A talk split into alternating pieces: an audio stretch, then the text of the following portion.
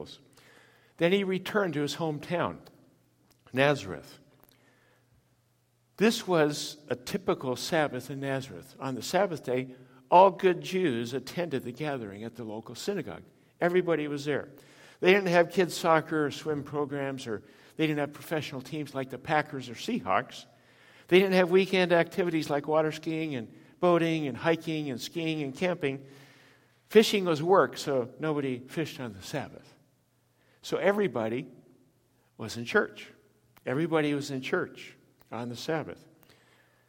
Nazareth was a small town, so everybody knew everybody else. And it was their custom, as we saw, to ask someone to stand up and read the passage of the day and then talk about it, just to say a few words. Everybody knew Jesus. He was 30 years old. He'd grown up in this town. Everybody knew Jesus. Joseph's son, the local carpenter, he had probably done work for everybody in town. And there were rumors that were circulating at this point in time that Jesus had taken on the role of teacher or prophet or something. He was doing miracles, signs, and wonders. But he was just a hometown boy. He was just a hometown guy. So he was asked to read the scripture that day, and he stood up and read the scroll. He unrolled it till he reached Isaiah 61. Isaiah 61 was a very familiar passage to all of them. They all knew the passage. It was about the promised Messiah. The Messiah was going to deliver Israel from all her enemies and set up the ruling dynasty of the house of David. Jesus read this passage, but stopped short of the last sentence, the day of the vengeance of our God. He didn't include that. We'll talk about it later. Then he shocked the entire gathering by speaking 8 words. It was a really short sermon. Some of you wish I'd stick to about 8 words. I know that. 8 words of the sermon. He said this. He said, "Today this scripture is fulfilled in your hearing." Jesus made a lot of statements in his 3-year ministry. Many of these had to do with his identity of who he was. This gives us a picture of how shocking this was to the people of that day. That's why I wanted us to see the clip, because it was a shock to their system. Jesus made some incredible claims. We're going to look today at Jesus' mission, because that's included in a 2-verse segment. But before we look at his mission, I want to look at who Jesus claimed to be. We're in this series about Jesus, and it's very important that we understand who Jesus claimed he was. Here, he claimed to be the Messiah. And with that claim, he made himself equal with God. It says Jesus spoke and the people were happy. Jesus spoke and they wanted to kill him.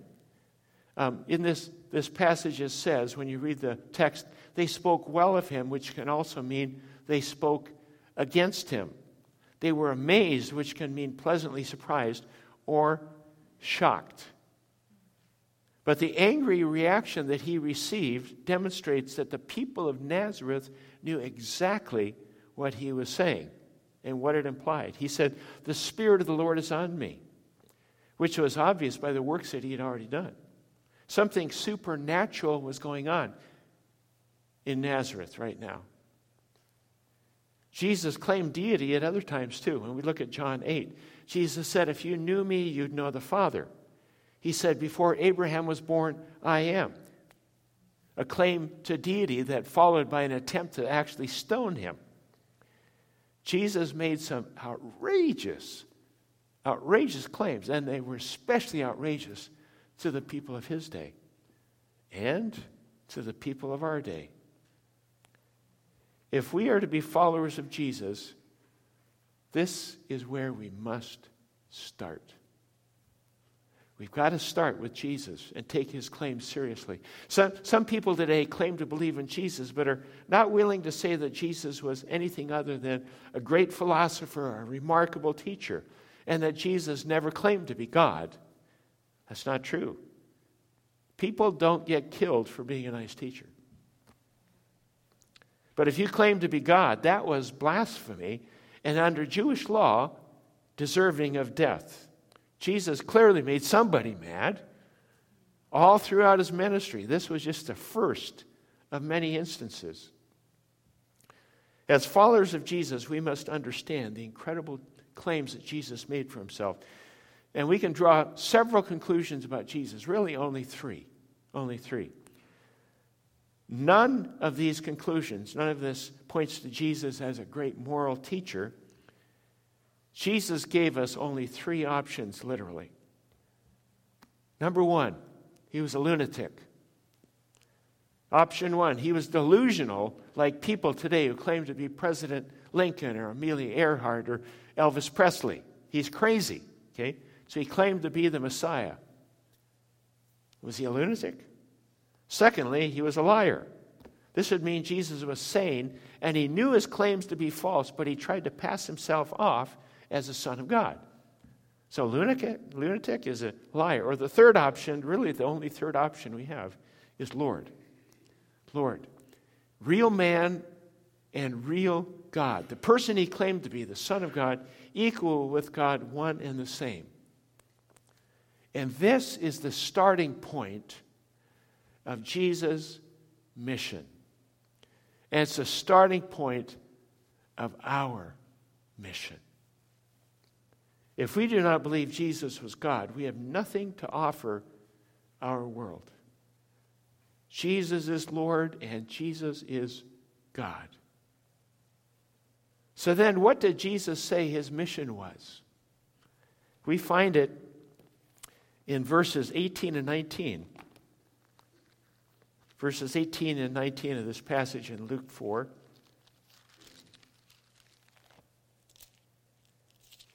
And we have this on, there it is up on the projection as well. Luke 4, verses 18 and 19.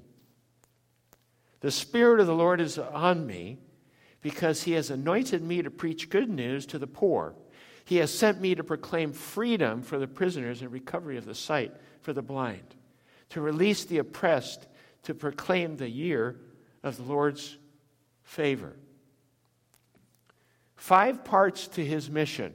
And it's important that we not only understand Jesus' identity, but what his mission was, because it's our mission as well.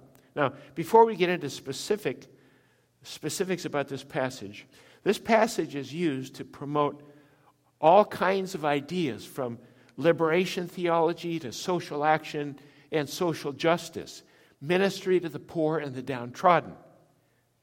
When Jesus came, he came to build a kingdom in the spiritual realm, not the physical realm. Spiritual, but it works its way out in the physical realm.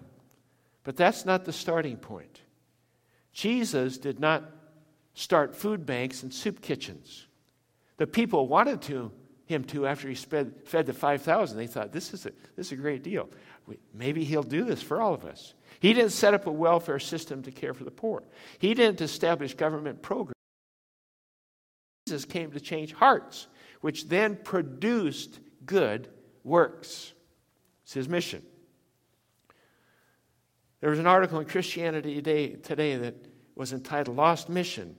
Said we must save the soul, then save the body. They said evangelical Christians can do both.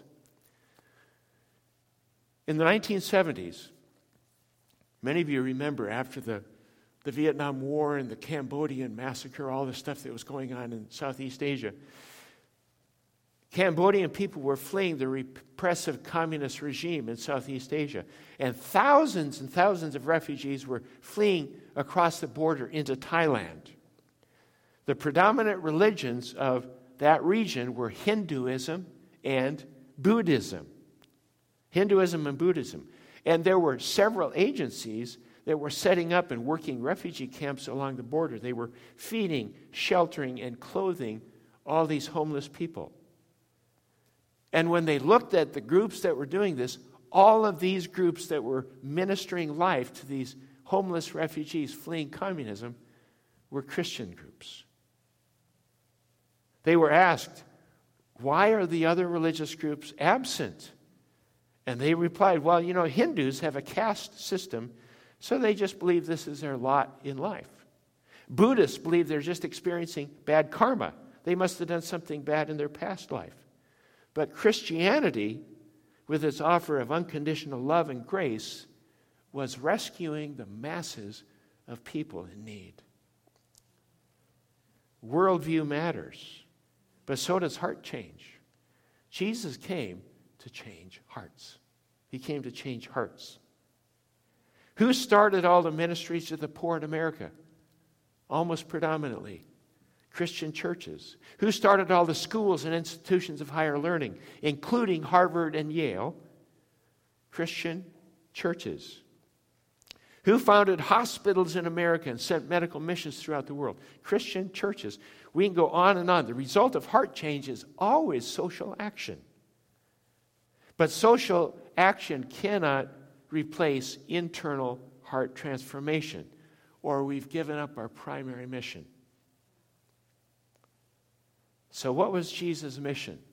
5 phrases. The first one, preach good news to the poor. What is this good news? What is good news? The good news that he was preaching is that God loves you. You matter to God. There's a God who's searching for restoration of relationship with you as an individual, as a people. God has a plan for you. And even if you do not have a relationship with God, he's taken steps to establish that relationship with you. Even though we're rebels by nature, we want to run our own life, we want to leave God out of it.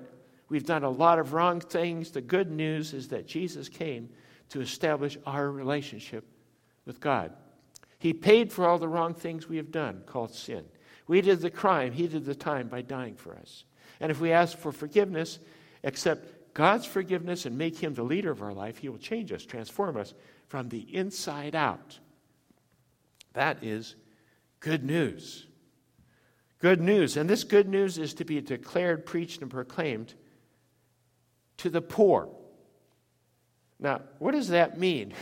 Who are the poor? Who are the poor?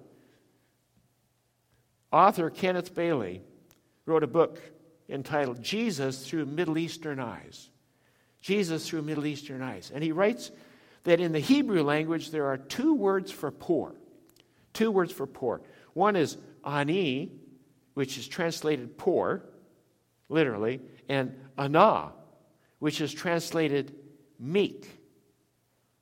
Meek. They are used nearly interchangeably in the book of Isaiah. Ani is translated the people with not enough to eat. Ana is translated the humble and pious who seek God. One is physical, one is spiritual. And the conclusion is that poor in this context means those who, as he says, and I quote, those who tremble at the word of God, or those who are humble and pious who seek God. So this isn't physically poor. These are people who are poor. Jesus talked about those that are poor in spirit. Our mission is to tell the good news to the poor, the needy, those who seek after God, the spiritually hungry and spiritually seeking. Poor in spirit, those who are empty spiritually and impoverished in spirit. Those who are spiritually empty, those who lack purpose, they have no direction. And all you have to do is look at people around you. Empty eyes and empty faces, empty lives. They might be wealthy physically, but poor, bankrupt spiritually. The second one is proclaim freedom for the prisoners. Freedom for the prisoners. Being a prisoner means losing your freedom, your autonomy, being held against our wills. It's a loss of control. This refers to justice advocacy, as in refugees going home. Release to captives is understood to mean the freedom to return home. The context is the year of Jubilee, in which all slaves were released. Debts were canceled and prisoners were set free. And the picture here, as he paints it, is the age of the Messiah, which is Jehovah's time for bestowing great blessings on his people. Now, if you go visit someone in prison, as I have, you will discover that someone else controls almost every part of their life. Few choices, no freedom. Here, Jesus is not speaking of prisoners in the physical sense of incarceration. He's speaking of people in bondage in many ways. Physically, financially, servitude, owned by someone or something else. Prisoner has the connotation of prisoner of war. When I think of prisoners of war, I recall seeing film clips of prisoners of war living in Nazi death camps during World War II. Hungry, malnourished, starving, tortured, and dying. And there are people all around us who are starving, they're tortured, they're leading lives of desperation. Maybe they're prisoners of circumstances, prisoners of addiction, prisoners of habits, prisoners of guilt, prisoners of their past, prisoners of fear. They may be poor, they may be middle class, they may be rich. All are imprisoned and need to be set free. Jesus came to proclaim freedom for the prisoners. Jesus, by virtue of his power and position, was to issue an edict. He was going to say, freedom, I'm setting you free. And his proclamation, his stating it, actually made it so. Jesus said, I'm going to proclaim you are free. Not long ago, there was a judge that ordered a prisoner who had been held for 20 years and to be released from prison because he had been found to be innocent. And what set the prisoner free? The proclamation by the judge, you are free. You are free. It's his statement. It's a proclamation. Jesus sets that statement up and says, you are free. What kinds of things hold you prisoner? Jesus proclaims freedom for us. Our mission is to verbally proclaim freedom for those who need to be set free. The prisoners of war need to know that the war's been won. They're free to go. They're free to enter into all the incredible blessings that God has intended for the people of God. So freedom. Thirdly, he proclaimed recovery of sight to the blind. Recovery of sight to the blind. A friend of mine told me about a very frightening experience he had while fishing offshore of the Washington coast. While they were fishing off the coast, in a 5-minute period, a huge fog bank rolled in. It happened so fast, they didn't have time to gather their bearings. All of a sudden, they were just surrounded by fog. Total loss of sense of direction. The water was choppy. They couldn't tell direction from the waves. They could hear fog horns and boat whistles and all kinds of things, but they were rendered totally blind by the fog. He shared his feelings of total helplessness and the sense of danger. He can't see. You can't see. Fortunately, they actually had a compass on board, so they could at least head in the right direction, which was east. And they finally made it to shore. I don't know if you've ever experienced that in the physical realm, but there are many people today. They feel as if their lives have been taken over by a fog bank. Choppy seas, no visibility, noises, danger are all around them, lost. What do I do? And some of us here may feel that way today. Jesus is talking about the kind of blindness that affects everything we do. He came to break through that fog, to bring light and truth, to remove blindness. 2 Corinthians 4 says, and even if our gospel is veiled, it is veiled to those who are perishing. The God of this age has blinded the minds of unbelievers, so they cannot see the light of the gospel of the glory of Christ, who is the image of God. Our mission is to pray, to bring the truth, speak the truth, proclaim recovery of sight to the blind. Fourthly, to release the oppressed, to release the oppressed. The downtrodden, those who are bruised or wounded, literally means to break in pieces. The brokenhearted or people with brokenness. The walking wounded. I'll tell you, if there's one thing that's common, somebody asked me a couple years ago, what's the biggest challenge in ministry today? What's the biggest challenge that you can see? I said, the predominance of brokenness.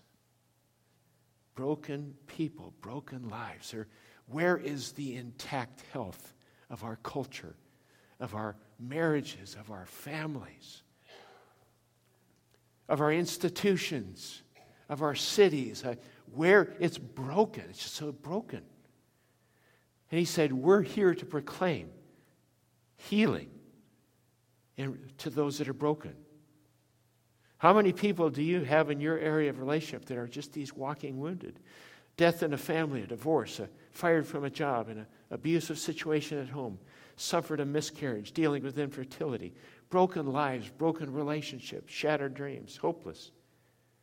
Jesus came to mend broken lives. Humpty Dumpty sat on the wall. Humpty Dumpty had a great fall. And all the king's horses and all the king's men could not put Humpty Dumpty back together again. All the powers of our modern society, all the technology, science, engineering, cannot put broken lives back together again. But Jesus can. That's why he came. 2 Corinthians 10:3-5 says this.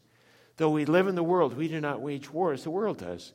The weapons we fight with are not the weapons of the world. On contrary, they have divine power to demolish strongholds. We demolish arguments and every pretension that sets itself up against the knowledge of God. And we take captive every thought to make it obedient to Christ. That's how healing happens. And finally, the fifth phrase describing Jesus' mission is to proclaim the year of the Lord's favor. Proclaim the year of the Lord's favor, that God's kingdom has arrived. These words are like a trumpet blast of God's good news. Into this world of misery and brokenness and want, the power of God is broken in through Jesus. Jesus came to set up his kingdom, to destroy the works of the devil. God's rule is established. God's kingdom has arrived. He said, I'm here to proclaim the Lord's favor. And of course, the Jews in that day, the kingdom was going to look different than anything they imagined. They were waiting for the Messiah to set up the Davidic reign and get rid of the Romans and be back in freedom. That's a physical, political, whatever solution. He said, no, the kingdom is in the hearts of men and women. Jesus' claims and our claim, Jesus' mission. How did people respond? How do we respond today? Our response. What Jesus did was outside the box. These people understood that this is how God operates. I don't know how much you think you know how God operates. I think I do. You know, at least I want to know, and I think I know, and we think we know how God operates. These people had their understanding of God, who he was and how he operated. They had done the same thing for the last 400 years. Their God was manageable, he was predictable and knowable. Jesus just didn't fit their box, didn't fit the box. Their expectations of the Messiah were different. Besides, wasn't this guy Joseph's son? He's my neighbor, he's my cousin. He was my carpenter. He fixed our dining room table. Who does he think he is? An amazing, mind-blowing awareness. These people were too familiar with what they thought Jesus was and what they thought the Messiah was. Sometimes we think we know God so well, we know how he operates, and when he doesn't do it the right way, we get upset and say, what's wrong? He gives two illustrations. Elijah, rejected by the Jews, so he went to a Gentile widow. And Elisha, rejected by Israel, so he healed Naaman the Syrian. It's very interesting. And the implication to them was clear. And I think this is part of a warning to us. As a church of Jesus Christ, we need to accept God's work and figure out what is it that God is calling us to do and be, or he's going to go somewhere else. Say, God, use us to make a difference. Because if we're not open to being used of God in his way and how he wants, he'll go somewhere else. Now, the one key point, and this was what irked the rabbi so much, he didn't quote the last phrase of that passage in Isaiah 61. And for the Jew, this was the most important phrase there was. And that was, the day of the Lord's favor is here, the day of vengeance of our God. See, the Jews thought the Messiah was coming for them, for their benefit. And of course, the irony is that their rejection of the Messiah spread the message in love elsewhere. But Jesus was not bringing the vengeance of God. He was bringing the grace. The grace of God. Love and forgiveness. Nazareth was longing for the day of vengeance against her enemies. Jesus turned the text of judgment into a text of mercy. God's judgment was instead reserved for the people of God, the Jews, because they rejected Jesus.